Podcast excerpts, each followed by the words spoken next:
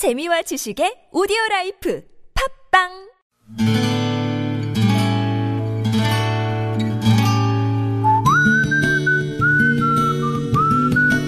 여러분 기억 속에서 여전히 반짝거리는 한 사람, 그 사람과의 추억을 떠올려보는 시간, 당신이라는 참 좋은 사람. 오늘은 인천광역시 부평구 청천이동에 사시는 이병란 씨의 참 좋은 사람을 만나봅니다.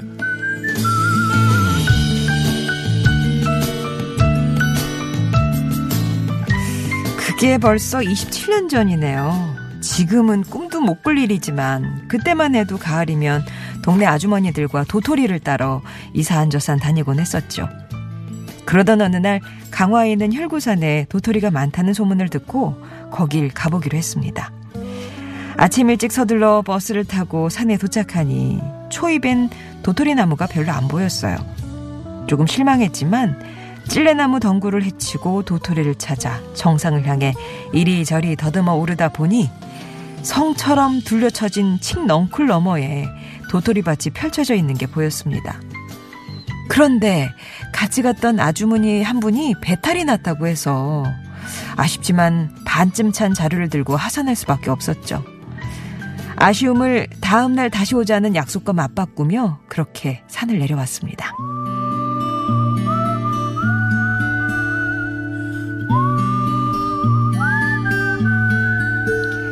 다음 날이 밝았습니다. 마침 제 얘기를 듣고 구인승 승합차를 운전하는 시동생이 자기가 그곳 지리에 박다며 저희를 다시 혈구산에 데려다 주었어요.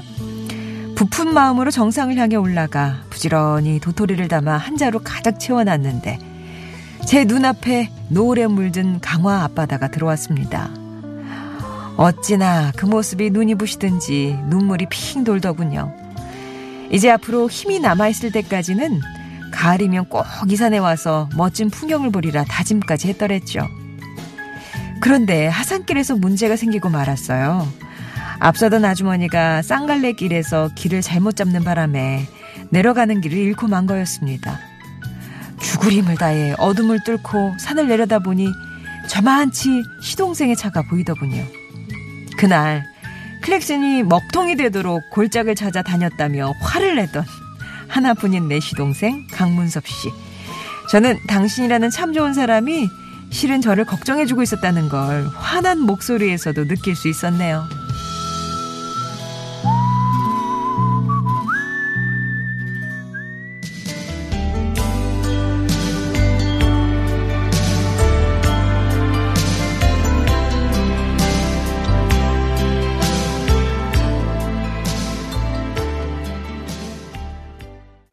애틀랜틱 스타의 Always 들으셨습니다. 당신이라는 참 좋은 사람, 오늘은 인천에 사시는 이병란 씨 사연 소개해드렸습니다.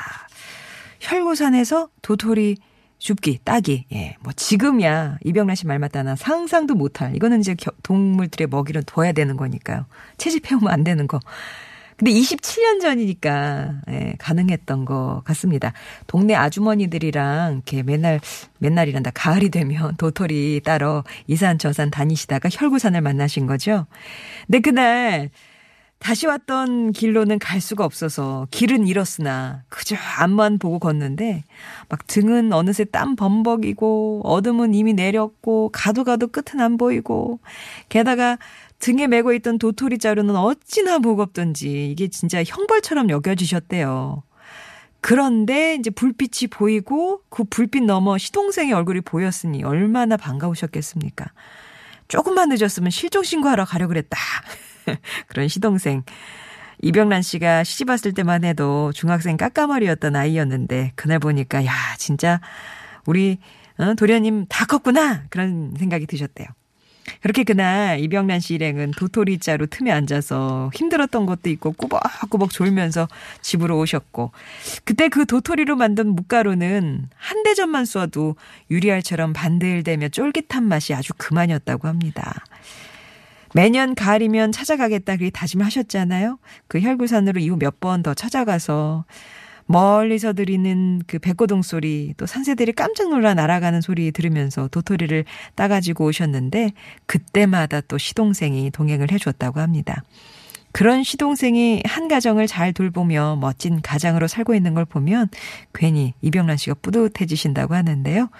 오늘 시동생과 도토리 사연 그래서 보내주셨어요. 의류상품권 선물로 보내드리겠습니다. 도토리 묵 이런 거 드실 때마다 시동생 생각 나시겠어요. 예전에는 이제 형제들도 많고 나이 차이도 있고 하니까 그 뭐 형수가 시집 왔을 때 막 도련님이 막 초등학생, 중학생 네. 그래서 도시락 싸갖고 보내고 막 키우고 하다시피 했던 그런 관계들도 많이 있잖아요.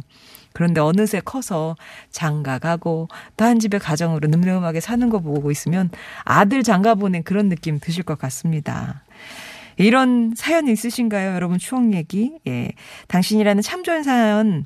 참 좋은 사람 앞으로 신청만 해주시면 되겠어요. 당신 참여라고 보내주시면 저희가 이제 연락을 드려서 어떤 사연인지 대화 통해서 나누고 정리를 해서 이제 소개를 하니까는요. 편안하게 부담 없이 여러분 얘기 좀 들려주시면 되겠습니다. 당신 참여라고 보내주시면 되겠고요. 나는 내 목소리를 좀 해보겠다 하시는 분들은 음성편지. 이건 이제 특정 대상에게 여러분 마음을 전달하시면 되는 겁니다. 음성편지라고만 보내주시면 역시 녹음하실 수 있게 저희가 도와드리니까는요. 일단 티비에스 앱이나 오십 원 일 호 문자 메시지 우물정 공구오일 번 무료 모바일 메신저 카카오톡 이용하셔서 참여 의사만 밝혀주시기 바랍니다.